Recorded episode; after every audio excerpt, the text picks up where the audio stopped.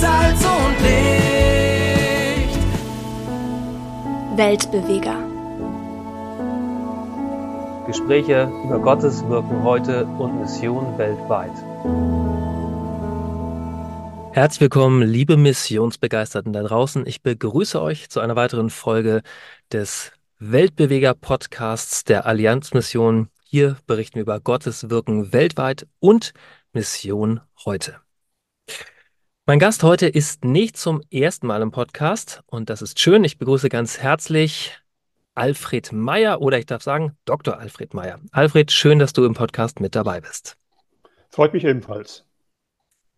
Alfred, ähm, du bist schon seit vielen Jahren mit der Allianzmission unterwegs. Dich verbindet viel mit Mali. Darüber konnte man in den vergangenen ähm, äh, Ausgaben unseres Magazins Move lesen. In der aktuellen Ausgabe der Move hast du dich herausfordern lassen zu einem sehr spannenden Thema, nämlich dem Thema koloniale Vergangenheit christlicher Mission beziehungsweise Postkolonialismus. Alfred, du und ich, wir sind, das können die Zuhörerinnen und Zuhörer nicht hören, wir sind beide, wenn auch unterschiedlich alt, sind wir trotzdem beide alte weiße Männer. Das heißt, wir haben mehr oder weniger graue Haare. Ähm, wir ähm, sind beide ungefähr in der zweiten Lebenshälfte und wir sind beide privilegiert aus einem westlichen, reichen Land, haben eine helle Hautfarbe und damit sind wir in vielerlei Hinsicht privilegiert. Ich habe mich gefragt, wann ist dir das in deinem Leben zum ersten Mal bewusst geworden, wie viel Privilegien sich in deiner Vita verbinden? Mhm. Ähm, Simon, bevor ich auf deine Frage eingehe, äh, ja. zunächst mal was zu dieser Kategorie alte weise Männer. Also grundsätzlich habe ich Schwierigkeiten äh, mit diesen generellen Kategorisierungen wie alte weise Männer oder People of Color. Äh, diese von wem auch immer angefertigten Schubladen wirken aus meiner Sicht eingrenzend, stigmatisierend und erschweren den differenzierenden Dialog. Hm. Ähm, sie wollen die negativen Auswirkungen von Kolonialismus und Rassismus zur Sprache bringen, tun dies aber, indem sie wiederum eine rassistische Sprache benutzen. Hm. Alt, weiß, people, color, alles hat mit äh, Farbe zu tun, mit Hautfarbe zu tun. Natürlich äh, wissen wir beide, dass Europäer, dass Amerikaner in der großen, weiten Welt Privilegien haben. Doch auch in den Ländern des globalen Südens gibt es alte schwarze Männer, die mhm. Privilegien haben, die sie nutzen, um sich von anderen hervorzuheben oder als Machtposition zu missbrauchen. Mhm. Auch als Europäer habe ich im afrikanischen Kontext Nachteile, beziehungsweise können sich die als Privilegien geltenden Aspekte nachteilig auswirken. Mhm. Privilegiert bin ich im positiven Sinne. Mhm. So richtig bewusst geworden ist mir das im Rahmen der Reflexion zu meiner Doktorarbeit Ende der 90er Jahre. Ich bin mhm. als Missionar aus Deutschland ein privilegierter Outsider. Ich ja. bin Mitglied einer Organisation, die mich umsorgt, die sich um die Schulbildung meiner Kinder kümmert und mich in medizinischen Notfällen rausholt. Mhm. Ich bin aber in erster Linie privilegiert, weil ich Gottes Mitarbeiter bin in seiner großen Welt, weil ich neue Sprachen lernen darf, weil ich von Menschen in anderen Kulturen lernen und mit ihnen zusammenarbeiten darf. Und in diesem relationalen Kontext dürfen wir gemeinsam unsere Privilegien teilen und auf diese Weise den Sprung hinauswagen aus den soziologischen Schubladen, in die hinein uns die Analysten des kolonialen Zeitalters hineinstecken wollen. Liebe Zuhörerinnen und Zuhörer, ihr hört, warum ich gerne Alf, mit Alfred dieses Gespräch führen wollte, weil er einfach differenzierte Antworten gibt. Ich danke dir, Alfred, für den Einstieg. Gerne. Und ähm, genau, wir sind ähm, damit schon mittendrin, nämlich darin, dass man das einfache Antworten bei dem Thema koloniale Vergangenheit, Kolonialismus, Rassismus nicht weiterhelfen, sondern dass es da oftmals einen differenzierten Blick braucht. Deshalb schauen wir gemeinsam hin. Kolonialismus taucht heute unserer Tage oft in den Nachrichten auf, wenn es um geraubte Kunstschätze geht, um verschleppte oder versklavte Vorfahren oder zerstörte indigene Kulturen. Aber mal konkret für diejenigen unserer Zuhörerinnen und Zuhörer, die das alles nicht so genau einordnen können, worüber reden wir, wenn wir über die Kolonialzeit reden? Welche Zeit, welche Länder, wer hat da was getan? Also kolonialistische Bewegung im Sinne von Siedlungsbewegung, die hat es äh, schon immer gegeben, seit es äh, Menschen gibt, die sich mhm. bewegen, sich irgendwo ansiedeln und vielleicht auch es zu Verdrängungsmechanismen kommt in diesem mhm. Zuge. Aber über diesen klassischen historischen Kolonialismus, der uns äh, wahrscheinlich im Kopf herumschwebt, der hat äh, im 16. Jahrhundert begonnen, aus mhm. europäischer Perspektive. Es ist äh, im Kontext deiner Frage, wenn es um die Raubzüge geht, um diese Beute, äh, ist es auch zu Raubzügen gekommen, wo wertvolle Gegenstände, darunter zum Beispiel Kultgegenstände, geraubt oder außer Landes gebracht worden sind. Das hat schon angefangen damals in Mexiko, in anderen lateinamerikanischen Ländern. Äh, Im afrikanischen Kontext sind die Bronzestatuen aus äh, Benin zum äh, Symbol für kolonialistische Strafexpeditionen geworden. Ja. Das war aber erst äh, gegen Ende des 19. Jahrhunderts, mhm. in der Hochzeit des imperialen Kolonialismus. Äh, Im äh, Naturhistorischen Museum in Nürnberg zum Beispiel lagern circa 3000 Südsee-Exponate, ähm, Masken, Boote, Köpfe, äh, Figuren. Und die mhm. wurden von deutschen Kolonialtruppen im Rahmen von Strafexpeditionen in Papua-Neuguinea geraubt und mhm. nach Deutschland gebracht. Mhm. Die Museen sind aktuell dabei, äh, zu recherchieren, wo die Gegenstände genau herkommen, wem sie gehören und wie man eine Rückführung organisieren kann, was gar nicht so einfach ist.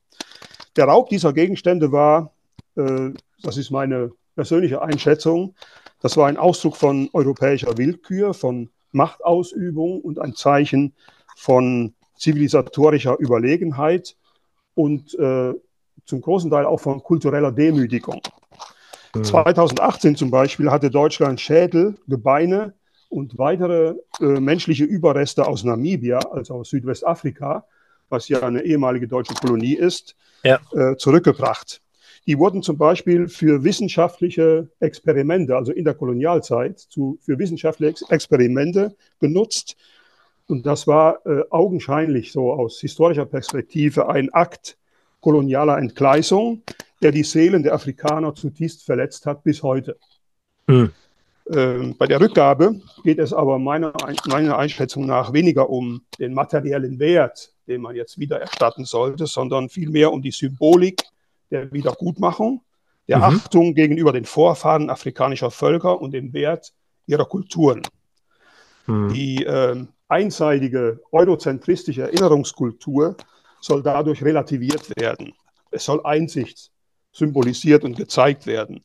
Mhm. Man signalisiert durch diese Rückgabe natürlich auch, Kolonialismus war im Grunde genommen ein Verbrechen an der Menschheit. So hat es mhm. äh, der französische Präsident äh, Macron mal gesagt im Zuge einer Rückführungsaktion. Und die damals geraubten Kunstobjekte müssen zurückgegeben werden, mhm. äh, um diese, diesen Gesinnungswandel seitens der Europäer, der westlichen Gesellschaften und das Umdenken, was hier stattfindet, zu unterstreichen. Mhm. Ja, genau. Nun könnte man, ähm, man könnte sagen, dass die, äh, könnte sagen, dass so der, ähm, der Blick zurück und dann ein verbunden, wir, wir geben das zurück, sagen einmal Entschuldigung und damit ist dann auch gut. Man könnte sagen, dass das vielleicht auch eine Abkürzung ist, sich ein bisschen zu einfach zu machen. Und ich habe in der aktuellen Ausgabe unserer Move auch ein längeres ähm, Interview geführt mit äh, Dr. Usha Reifsnyder, die Leiterin der ähm, Lausanne Bewegung Europa ist. Ähm, die sagte, es ist die Aufgabe der äh, Christen aus der ähm, äh, aus dem Westen, immer wieder Entschuldigung zu sagen, aber auch zuzuhören. Und es ist die Aufgabe der Menschen aus der Mehrheitswelt, immer wieder um Vergebung, äh, immer wieder Vergebung zu gewähren, aber auch immer wieder zu erzählen, was war. Also sprich, es nicht mit einer einmaligen Tat getan, sondern Versöhnung muss mhm. da ein Prozess sein. Hast du mhm. vor, eine Vorstellung davon, wie so ein Prozess gelingen kann? Also über mit Sicherheit wichtige, symbolische, einmalige Handlungen hinaus? Mhm. Ja, also es ist zunächst mal wichtig festzuhalten, dass es bei diesen Rückführungsaktionen nur um, um eine Symbolik geht. Es muss ja. eingebettet ja. sein in einen, einen umfassenden, sage ich mal, Versöhnungs- oder Wiedergutmachungsprozess, mhm. äh, wo ja nicht nur Missionsgesellschaften betroffen sind. Äh, mhm. Missionare haben teilweise äh, diese Kunstgegenstände ähm, ihren Landsleuten zur Verfügung gestellt, die dann äh, in westliche Museen transportiert worden sind. Also ja. die Missionare waren schon teilweise Handlanger bei mhm. diesem Prozess. Von daher äh, liegt es natürlich auf der Hand, dass Missionare auch da um Entschuldigung bitten. äh, mhm. auch wenn das schon lange zurückliegt. Äh, Missionsgesellschaften, die wissen äh, aus ihrer eigenen Erfahrung, aus ihrer eigenen Geschichte, worum es geht, wer davon betroffen war, in welchen Ländern, in welchen Regionen das passiert ist. Da ist das sicherlich angebracht. Ich bin immer etwas vorsichtig, wenn ganz allgemein gesagt wird, der Westen muss sich entschuldigen, die Christen im Westen müssen sich entschuldigen. Das ist mir zu unkonkret. Mhm. Äh, ich bin dafür, dass äh, diese Prozesse konkret laufen, dass man äh, genau hinguckt, wo ist was passiert, wer war davon betroffen und wer von diesen Nachkommen ist sowohl auf der westlichen als auch auf der Seite des globalen Südens davon noch betroffen und wo, mhm. wo kann im Rahmen von konkreten Begegnungen äh, über die Symbolik hinaus äh, Wiedergutmachung und äh, ja, Vergebung von, von erfahrener Schuld, von Demütigung passieren. Mhm. Okay, es geht um eins zu eins Begegnungen. Machen wir es persönlich. Du und deine Frau Christiane, ihr seid vor 36 Jahren als Missionare nach Mali ausgereist, erstmals, und bis heute seid ihr von Deutschland aus für Mali aktiv. Mhm. Wo habt ihr damals und im Laufe der Jahrzehnte die Auswirkungen des französischen Kolonialismus in dem Falle in Mali erlebt? Mhm. Ähm, mir fällt, äh, bevor ich auf diese Frage antworte, eine Begebenheit ein, hm. wo äh, die deutsche Vergangenheit äh, in Bezug auf Mali mal zur Sprache gekommen ist. Mhm. Äh, es sind ja malische Soldaten als Mitglieder, als Söldner der französischen Kolonialarmee in die beiden Weltkriege involviert gewesen. Mhm. Und äh, ich weiß von einem Pastor aus dem Dogonland in Mali, dass der im Frankreich-Feldzug äh, gegen Deutsche gekämpft hat und dort gefangen genommen worden ist und dann später als Koch in einem deutschen Offiziershaushalt gearbeitet hat. Und äh, hier, das geht nicht um Kolonialzeit, aber es geht um die, die nationalsozialistische Vergangenheit, um kriegerische Konfrontationen, mhm. äh, wo es auch um Schuld und Versöhnung geht letztlich. Mhm. Und äh, ich habe bei einer Begegnung das mal konkret angesprochen. Und äh, um den meinen Gesprächspartnern, meinen malischen Pastorenkollegen bewusst zu machen, äh, wir als deutsche Missionare sind uns unserer eigenen Vergangenheit bewusst. Mhm. Und äh, für mich war, ist Missionsarbeit in Afrika auch immer ein Stück weit ein, ja, der Versuch gewesen, einen Beitrag zur Versöhnung, zu Völkerverständigung zu leisten, zu ein Stück weit Wiedergutmachung herzustellen, mhm. um zu signalisieren, wir können auch anders. Der mhm. Westen ist nicht nur das, wie ihn ihr vielleicht mhm. über die Jahrzehnte, Jahrhunderte in der Geschichte kennengelernt habt. Mhm. Ähm, zurück zu Mali, zum französischen Kolonialismus. Ja. Ähm, ganz neutral formuliert könnte man sagen, funktioniert die malische Verwaltung nach den Prinzipien der in der Zeit äh, der französischen Besatzung eingeführten Mechanismen. Also die okay. ganzen Gesetzesgebungen, die, die Strukturen, die, die dort existieren. Ja. Als wir nach Mali kamen, dienten zum Beispiel alte Kolonialgebäude der Franzosen als Verwaltungsgebäude des unabhängigen Malis.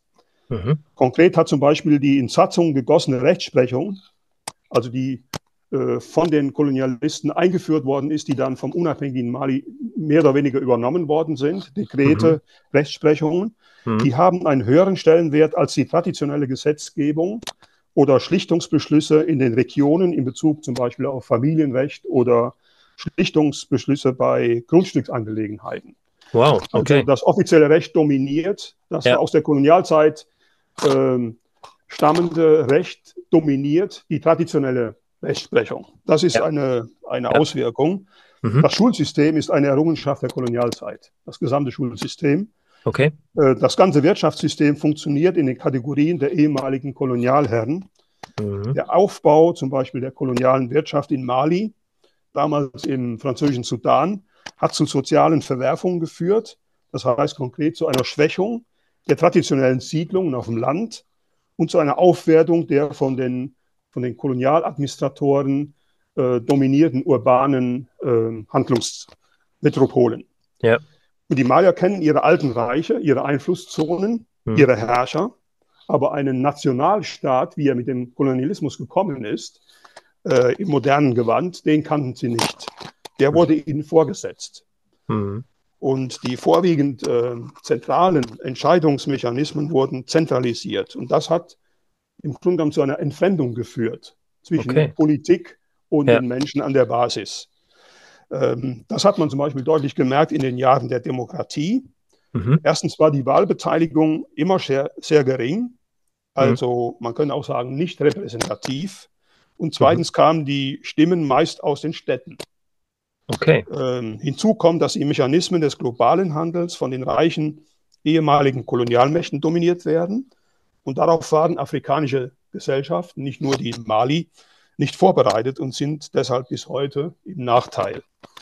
Mhm. Ähm, das merkt man zum Beispiel äh, beim Anbau von Baumwolle. Mhm. Malier schuften meist im Süden des Landes auf ihren Feldern. Sie bauen dort Baumwolle an. Doch sie haben an den Börsen der Welt keinerlei Lobby im Gegensatz zu den westlichen Akteuren. Hm. Und Frankreich versucht nach wie vor seine Position und die Kenntnisse der Region wirtschaftlich zu nutzen, hm. äh, diplomatisch, äh, politisch Einfluss hm. zu nehmen. Und das, was wir in den letzten zwei, drei, fünf Jahren beobachten, ist, dass das den Maliern mittlerweile zu bunt ist. Ja. Äh, und deshalb erfolgte in den letzten Jahren eine nationalistische Trendwende, die zur Distanzierung von Frankreich im Besonderen, aber mhm. in Bezug auf den Westen allgemein geführt hat. Mhm. Und das ist die Situation, in der wir heute leben. Also man könnte sagen, äh, Mali macht sich auf den Weg, sich ganz bewusst auch von der kolonialen Vergangenheit zu befreien, gar nicht mehr in diesen Kategorien zu denken, mhm. nicht mehr zu fragen, was war vorher, sondern nationalistisch zugegebenermaßen nach vorne zu agieren. Mhm. Das kann natürlich auch kippen. Also in einem der anderen Artikel unserer Ausgabe berichtet Thomas Maurer aus Tansania, dass da ihm auch begegnet ist, ähm, ja, wenn man so will, so eine Art umgedrehter Rassismus, dass allein weil du Weißer bist und in unser Land gekommen bist, allein deshalb solltest du nicht mitentscheiden. Allein deshalb solltest du still sein. Allein deshalb sollten wir nicht das tun, was du sagst, sondern sollten unsere eigene mhm. Entscheidung mhm. treffen, was mhm. auch nicht zielführend ist. Ist dir das auch begegnet oder begegnet dir das heutzutage, wenn du mit den Leitern und Partnern in Mali zusammenarbeitest? Ähm, ich kann diesen Gedanken nachvollziehen. Ja. Äh, mir persönlich ist es noch nicht begegnet.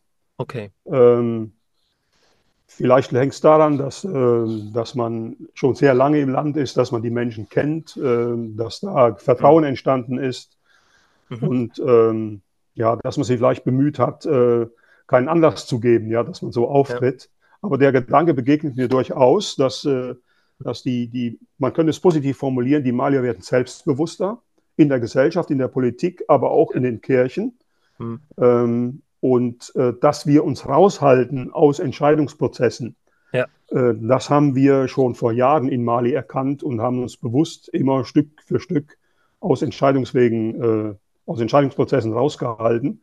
Ja. Ähm, äh, ja, diese, diese, dieses Umkehren, äh, ich kann es aus, ich kann es geschichtlich verstehen, ja, dass man sagt, mhm. Mensch, wir wollen uns jetzt mal Freiraum verschaffen. Das ist, wenn, wenn du mit einem Trecker über, eine, äh, über einen Waldweg fährst, wo tiefe Furchen sind. Hm. Du hast keine Wahl mit deinem Trecker, du musst in diesen Furchen bleiben. Hm. Und du musst ihn jetzt mal extrem nach links oder rechts ziehen, um überhaupt aus diesen Furchen rauszukommen. Dann ja. kommt es natürlich zu extremen ähm, Gegentrends, ja, wie, hm. wo man sagt, das ist doch auch nicht vernünftig. Ja. Aber aus der ersten Reaktion heraus finde ich das verständlich. Ja. Und so würde ich das einordnen. Hm. Ähm, Afrika insgesamt wird dazu zurückkommen, dass man äh, versuchen wird, wieder ein kollegiales äh, Miteinander auf Augenhöhe zu finden in der mhm. Wirtschaft, in den Kirchen. Davon gehe ich aus. Aber ich kann die Reaktion verstehen, weil da ein Stück weit auch eine Wut hintersteckt, äh, endlich mal äh, klar Schiff zu machen, mhm. was diese kolonialen Mechanismen angeht. Mhm.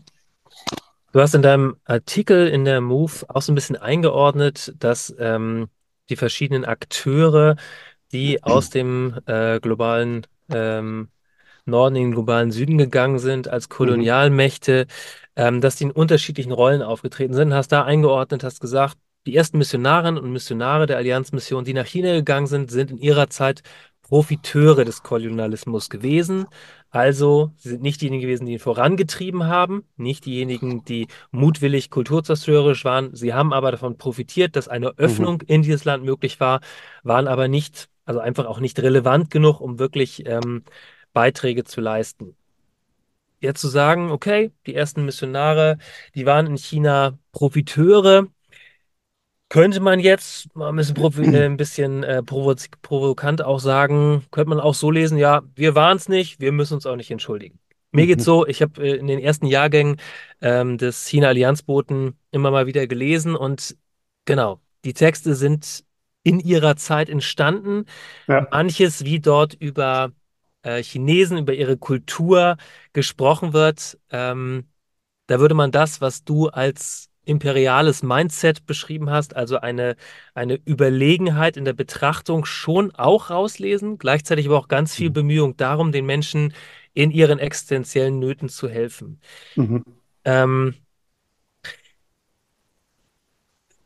was würdest du sagen, wo ist ähm, der gesunde Mittelweg zwischen sich einfach nur rausreden, wir waren es ja nicht, und auch anerkennen, wo, ähm, wo in unserer Geschichte ungesunde Wurzeln sind oder wo es gilt, ganz konkret als Allianzmission auch Entschuldigung zu sagen? Mhm. Ja, jetzt äh, sind wir privilegiert. Äh, wir können auf diese, diese Epoche äh, der zweiten Hälfte des 19. Jahrhunderts äh, rückblickend äh, draufschauen Mhm. und äh, können sozusagen vom, vom gemütlichen Sessel aus beurteilen, einschätzen, wo Dinge vielleicht im Sinne eines imperialen Mindsets äh, gelaufen sind. Mhm. Ähm, ich finde, in erster Linie sollte eine Missionsgesellschaft ein, immer ein starkes Be Geschichtsbewusstsein haben.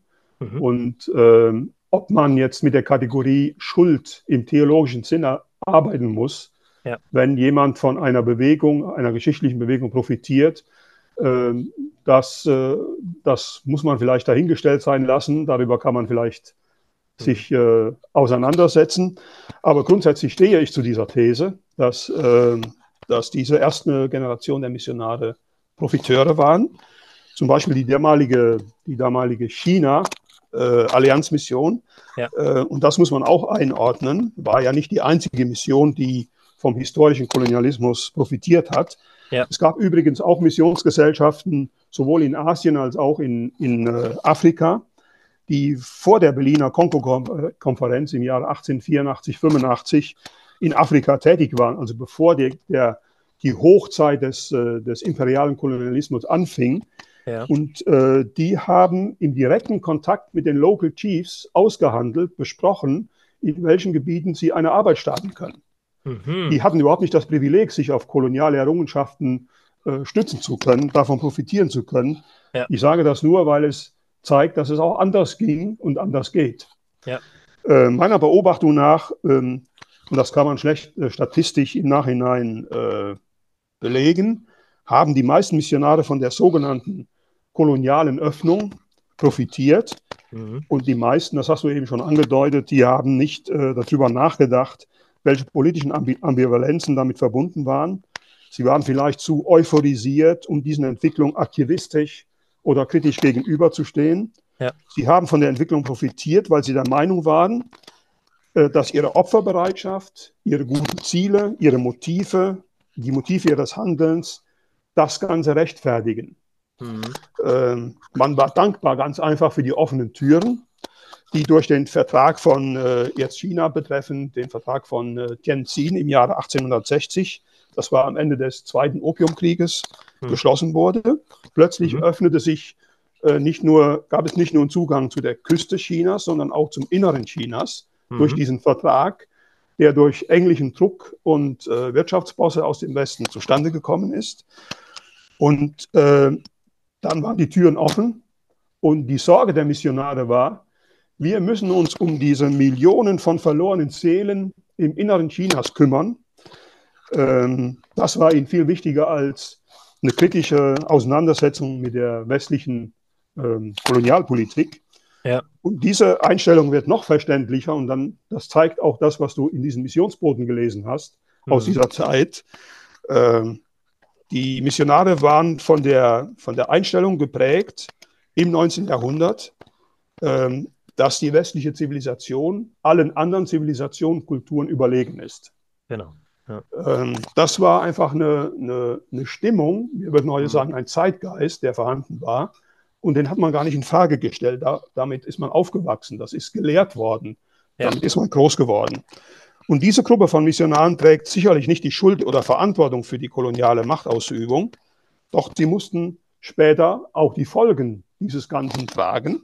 Mhm. Zum Beispiel in China, als nach der Machtergreifung durch Mao und der Gründung der Volksrepublik im Jahre 49 viele Missionare verfolgt und außer Landes verwiesen wurden.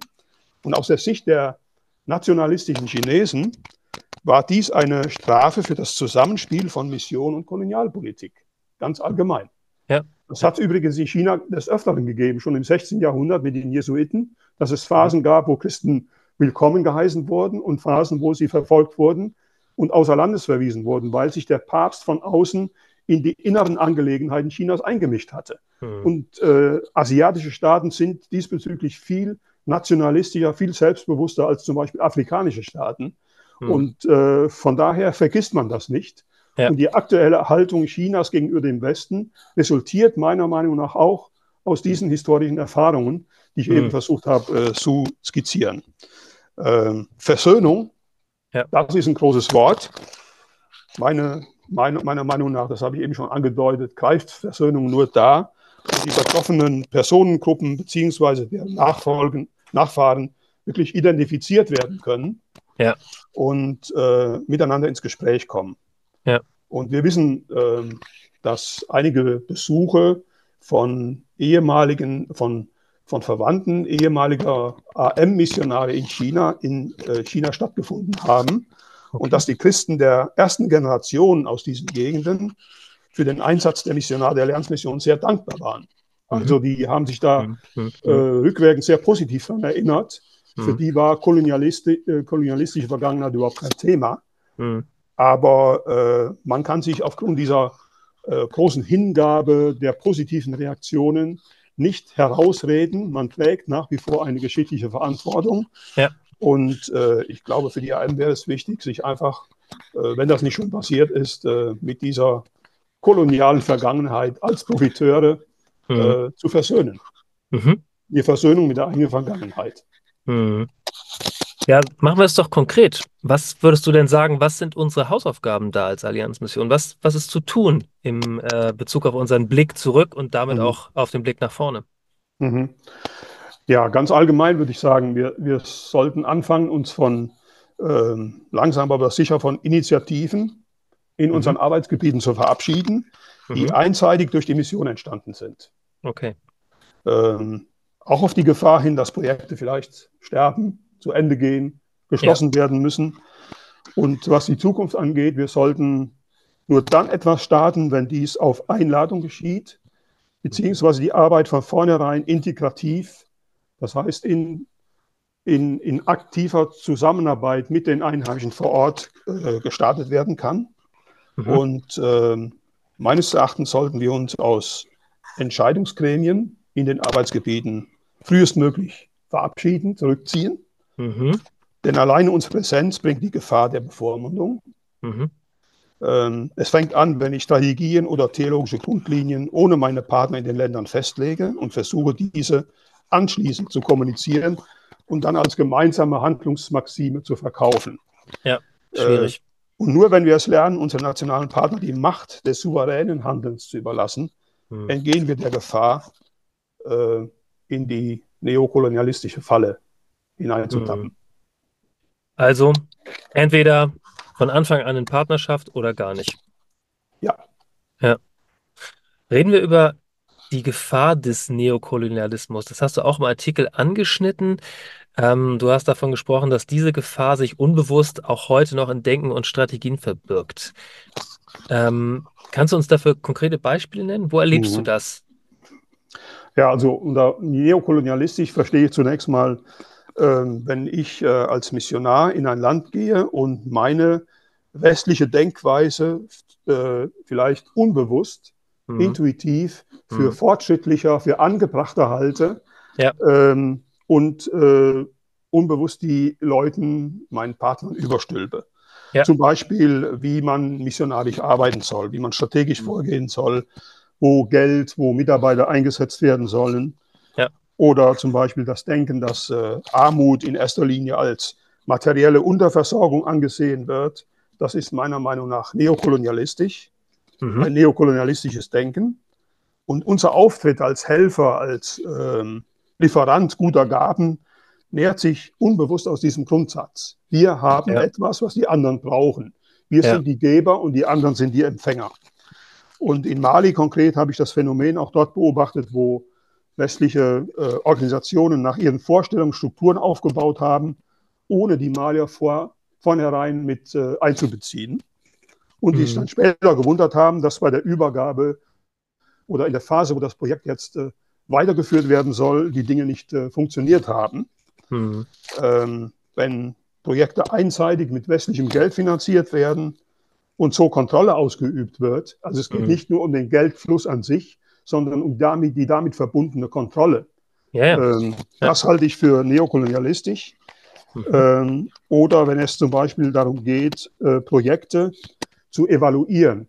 Mhm. Und das geschieht aus unserer Perspektive natürlich mit westlichen Maßstäben, weil wir unsere Vorstellung von Management, von Evaluierung als fortschrittlich erachten. Mhm. Ähm, zum Beispiel die positiven Wirkungen, der Nutzen einer Maßnahme wird allerdings kulturell unterschiedlich bewertet. Ja. Ähm, Im Westen und im Süden. Ähm, und diese unterschiedlichen Kriterien und äh, Perspektiven, die müssen in die Evaluierung auch mit einfließen. Und das findet man nur heraus, wenn man diese Mechanismen der Evaluierung gemeinsam erarbeitet und nicht vorsetzt. Okay. Weil man eben der Überzeugung ist, dass, äh, dass sich das bei uns ja dermaßen bewährt hat und mhm. dass wir in Sachen Management schon drei Schritte im Voraus sind. Ja. Ähm, also äh, nicht nur die, die, die grundsätzliche Denke, nicht nur der mhm. Beginn eines Projektes, sondern auch die Evaluierung eines Projektes muss mit äh, einheimischen Standards funktionieren. Ja. Das würde für mich bedeuten, wenn ich jetzt mal an das ganze Thema Wirksamkeitsmanagement denke, ein, das ein Thema ist, das bei uns im westlichen Kontext, auch in Deutschland, für ähm, Non-Profit-Organisationen immer wichtiger wird, also mhm. darüber zu reden, welche Wirkung wirklich erzielt wird, das auch messbar zu machen, dann gilt da, dass für jedes, ähm, also gilt nach sozusagen westlicher Lehre, dass für jedes Projekt oder jede Arbeit es gilt, individuell herauszufinden, was zu, was wünschenswerte Outputs, Ergebnisse und halt auch Wirkungen ähm, sind. Auf internationaler Ebene würde es würde eben das bedeuten, diese, diese Methodik nochmal so weit aufzubrechen, dass nochmal grundsätzlich verhandelt werden muss, was überhaupt als Wirkungen verstanden werden mhm. von den mhm. unterschiedlichen Akteuren mhm. und sozusagen dieser Prozess, den man ohnehin mit jedem Projekt, jeder Arbeit gehen muss, da auch nochmal vom kulturellen Kontext her miteinander mhm. ausgehandelt werden muss. Ja. ja. Wenn ein Maler zum Beispiel sagt, dass er es für ein wünschenswertes Ziel erachtet, dass Menschen sensibilisiert werden über das Projekt, ja, dass mhm. sie ein Bewusstsein entwickeln, Eigenverantwortung ja. wahrzunehmen, ohne ja. dass man jetzt den messbaren Erfolg, denn Bewusstmachung kann man schlecht messen. Äh, messen kann man, ob, äh, ob der Same äh, funktioniert, ja, äh, den man jetzt eingesetzt hat, ob die Ernte gut war ja. oder ob äh, genügend Gewinn erzielt worden ist, ob Gelder wieder zurückgezahlt worden sind, die man geliehen hat. Das kann man alles mhm. messen. Aber vielleicht ist Malian, sind Zielsetzungen wichtig, die wir so gar nicht auf dem Schirm haben. Mhm. Und das müsste man im Vorfeld rausfinden, mhm. um dann realistisch bewerten zu können, ob ein Nutzen erzielt worden ist, ob eine Wirkung mhm. erzielt worden ist. Ja.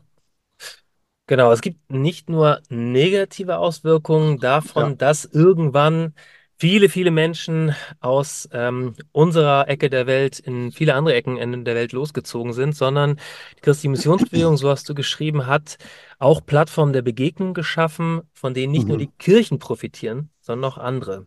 Hast du dafür Beispiele und kannst du uns ein bisschen mit reinnehmen? Mhm, ja, das ist richtig. Ähm, ähm, ich nehme das Beispiel der Missionsgeschichte in Namibia.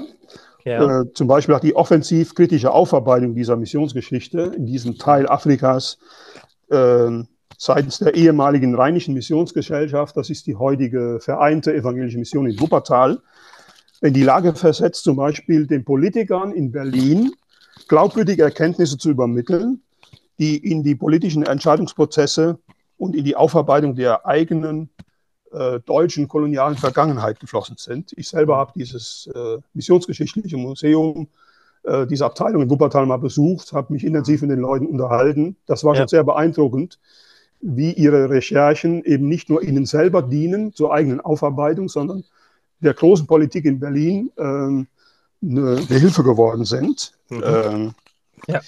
Im Sektor der Entwicklungs- und wirtschaftlichen Zusammenarbeit äh, und im Bildungssektor zum Beispiel schauen sich äh, Strategen die von Kirchen und Missionsgesellschaften initiierten Projekte an, profitieren von deren Erfahrung. Mhm. Ähm, was, was würdest du sagen, was können christliche äh, Entwicklungsprojekte oder christliche Missionen da besser oder anders? Ähm, ich glaube, die, die Missionsbewegung hat immer den großen Vorteil gehabt, dass sie näher an den Menschen dran war.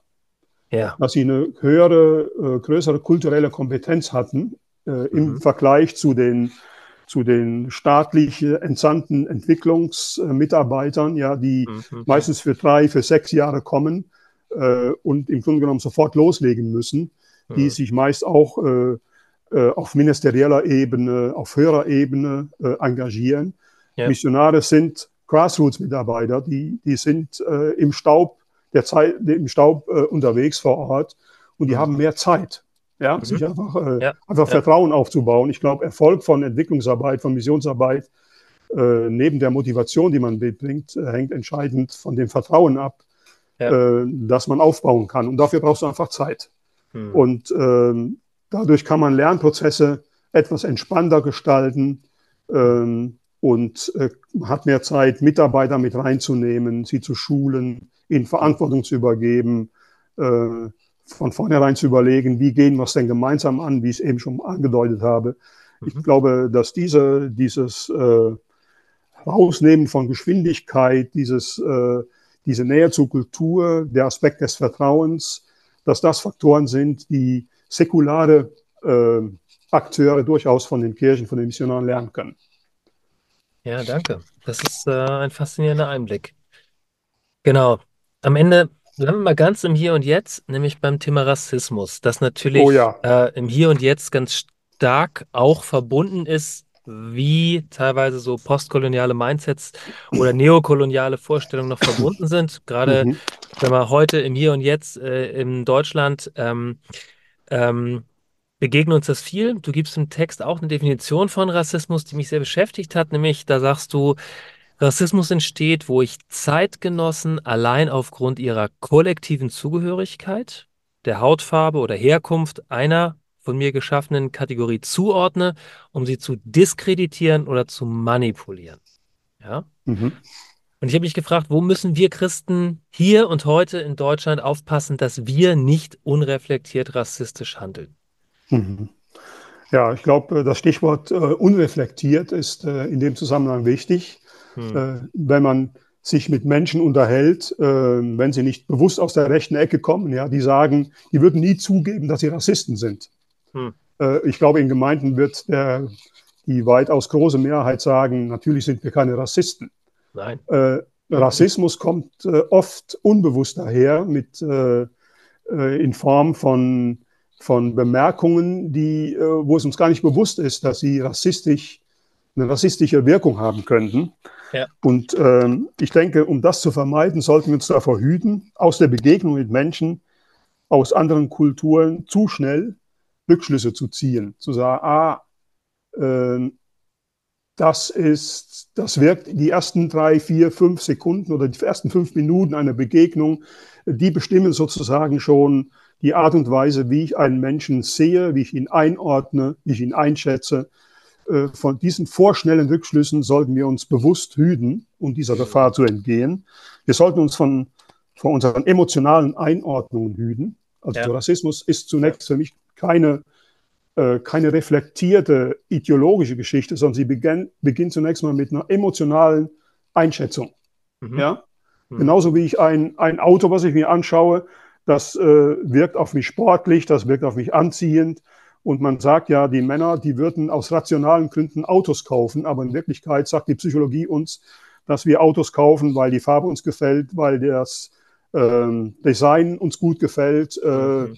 Weil man guckt, wie viel PS die Kiste hat und so weiter. Und da hört das schon auf, vernünftig nachzudenken. Ja. Ich glaube, in der Begegnung mit Menschen ist das oft ähnlich so, dass ja. uns diese, diese äh, in uns wohnenden Emotionen steuern und oftmals das Gehirn, das vernünftige Nachdenken dabei ein Stück weit äh, ausgeschaltet ist.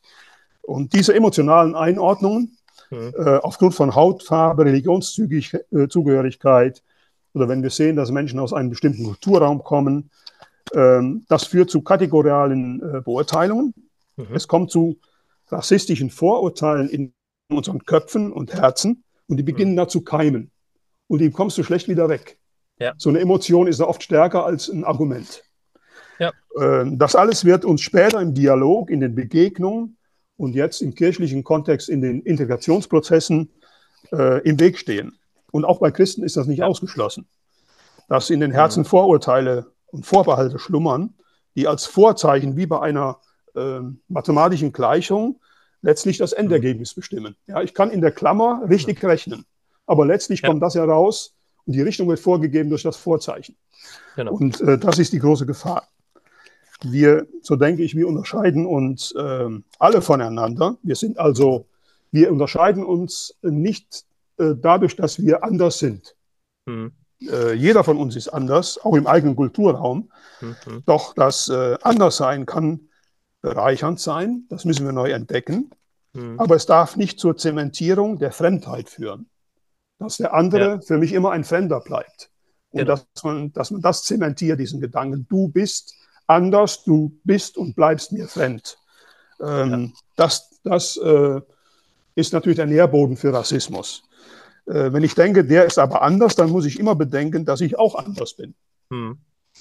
Ähm, die kulturelle Vielfalt ist relativ zu sehen und nicht von einem Standpunkt der eigenen Kultur zu bewerten. Hm. Ich muss mir auch bewusst machen, dass Rassismus eine von Menschen gemachte Ideologie ist. Das ist keine objektive Wissenschaft. Genau. Diese, diese Ideologie ist erfunden worden, um die schon gängige Praxis der Diskriminierung, der Unterdrückung äh, zu belegen, ja? The ja. theoretischen Überbau zu liefern, sozusagen, um mit gutem Gewissen das zu tun, was man schon äh, vorher lange getan hat. Äh, die Hautfarbe, insbesondere die schwarze, mhm. hat seit dem 15. Jahrhundert dazu gedient, äh, Sklaverei und Unterordnung zu rechtfertigen. Ja. Das konnte man gut auseinanderhalten. Ja? Die sind schwarz, wir sind weiß. Ja. Äh, die dürfen wir so behandeln, während wir uns desgleichen nicht so behandeln. Mhm. Aber als, ähm, als Europäer können wir uns gar nicht vorstellen, was diese Behandlung bis heute mit der Seele von Menschen macht. Mhm. Selbst der gefeierte Immanuel Kant, wir feiern ja in diesem Jahr das 300. den 300. Geburtstag von dem großen deutschen Vorzeigephilosophen, mhm. der hat sich in der Frühzeit äh, rassistisch geäußert und zwar äh, nicht ohne. Weil er zum Beispiel gemeint hat, dass Afrikaner zur Sklavenarbeit prädestiniert seien und die Asiaten im Gegensatz dazu zu schwerer Arbeit nicht geeignet seien. Mhm. Und dass eine höhere Kultur, die kann nur im europäischen Kontext gedeihen. Mhm. Wir sind also prädestiniert, das Höhere zu schaffen, was wir anderen sozusagen dann vorleben und aufzwingen dürfen. Mhm. Zugegebenermaßen hat äh, Kant diese rassistische Einstellung im, im, weiteren Verlauf seines Lebens dann äh, geändert, revidiert. Doch der Gedanke war wie ein, ein Samenkorn ausgesät und ja. hat äh, natürlich äh, ist aufgegriffen worden, hat die Volksmeinung mit äh, beeinflusst. Mhm. Äh, ich denke, manchmal äh, hätte Kant sich mal Zeit seines Lebens aus seinem geliebten Königsberg auf Weltreise begeben und hätte die Begegnung ja. gesucht, mhm. wie zum Beispiel Alexander von Humboldt mhm. oder andere, dann hätte ihm die Empirie der persönlichen Begegnung eines Besseren belehrt.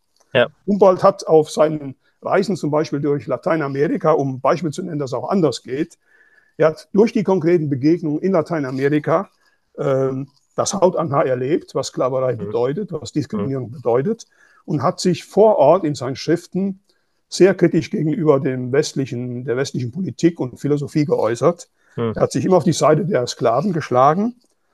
Und das Beispiel zeigt, und das ist für mich so eine Schlüsselerkenntnis, um Rassismus zu umgehen, zu vermeiden, ja. ähm, dass die konkrete Begegnung uns vor den Vorurteilen und rassistischen Einordnungen hüten können.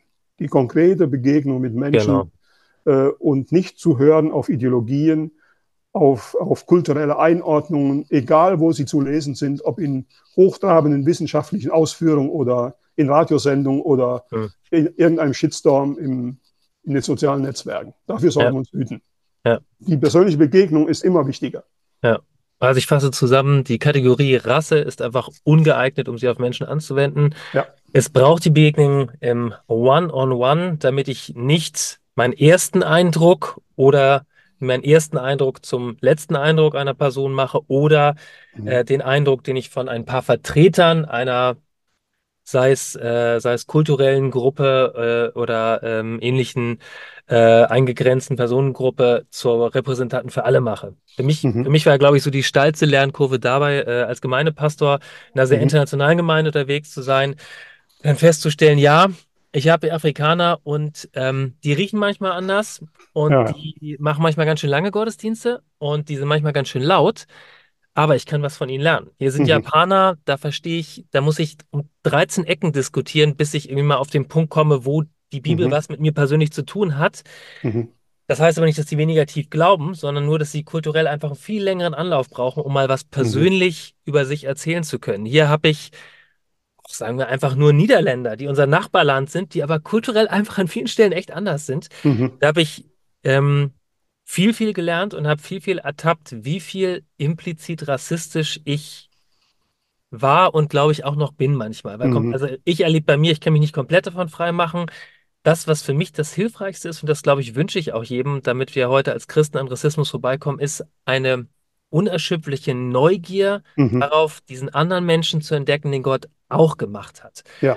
Genau. Das verbindet sich dann mit einem ganz wunderbaren Zitat, das irgendwann mal jemand bei uns in der Gebetszeit bei der Allianzmission gesagt hat jede Kultur ähm, hat Aspekte der Verehrung Gottes, ähm, die sie auf ihre Art und Weise aus, ausdrückt. Was verpassen wir Europäer, wenn wir immer nur für uns bleiben? Mhm. Das sind so meine ja, beiden je, Herzschnitte. Jede, jede, Kultur hat auch Elemente, die, äh, die, die, den anderen helfen können, besser zu werden. Also nicht, ja, äh, ja, genau. nicht nur Werte, sondern auch äh, Lebensstrategien, ja? Äh, mhm. mhm. Perspektiven auf das Leben ja. äh, wo ich einfach mal zwei Schritte äh, auf die Seite trete und gucke mir die Dinge von einer anderen Perspektive an, aus einer anderen Kultur und merke plötzlich, Mensch, äh, das ginge anders viel einfacher.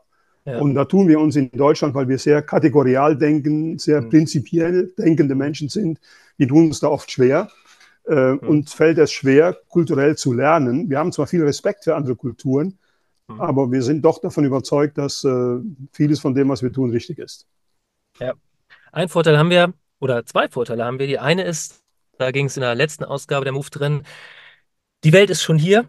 Durch mhm. Migration mhm. erleben wir, dass uns die Menschen und die Kulturen aus aller Herren Länder hier in unserem Land begegnen. Mhm. Und die zweite ist Gemeinde. Also Gemeinde im, als Kategorie des oder als, als, als Wesens, Wesensform des Reiches Gottes in unserer Gesellschaft mittendrin ist ein ganz wunderbarer Begegnungsort, wo man neugierig Menschen begegnen kann, die anders mhm. sind und im Idealfall die Leute auch Lust haben, uns zu begegnen. Ja. Alfred, genau. wir wandern Richtung Ende und zum Abschluss gibt es immer die schwerste Frage, nämlich ähm, welchen einen Satz gibst du unseren Zuhörerinnen und Zuhörern mit auf den Weg?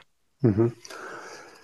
Ja, es ist immer schwierig, äh, Weisheiten in einen Satz zusammenzufassen. Ähm, äh, wenn wir äh, neokolonialistische oder rassistische äh, Fallen umgehen wollen, wenn wir lernen wollen von anderen Menschen, von anderen Kulturen, wenn wir uns bereichern lassen wollen, dann müssen wir mutiger werden, mehr Mut entwickeln, anderen Menschen zu begegnen, uns auf andere Kulturen einlassen, von ihnen lernen und weniger für die Menschen zu arbeiten, für sie zu denken, sondern mit ihnen zu arbeiten, mit ihnen zu denken. Danke für Ihr Interesse und dass Sie so Teil von Gottes Mission sind.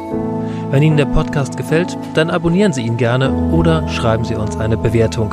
Damit helfen Sie, dass noch mehr in Gottes weltweites Wirken mit hineingenommen werden. Übrigens, dieser Podcast ist werbefrei und kostenlos und das bleibt er auch. Die Arbeiten der Allianzmission werden ermöglicht durch Spenden unterstützen auch Sie uns gerne mit Ihrer Spende unter allianzmission.de/spenden.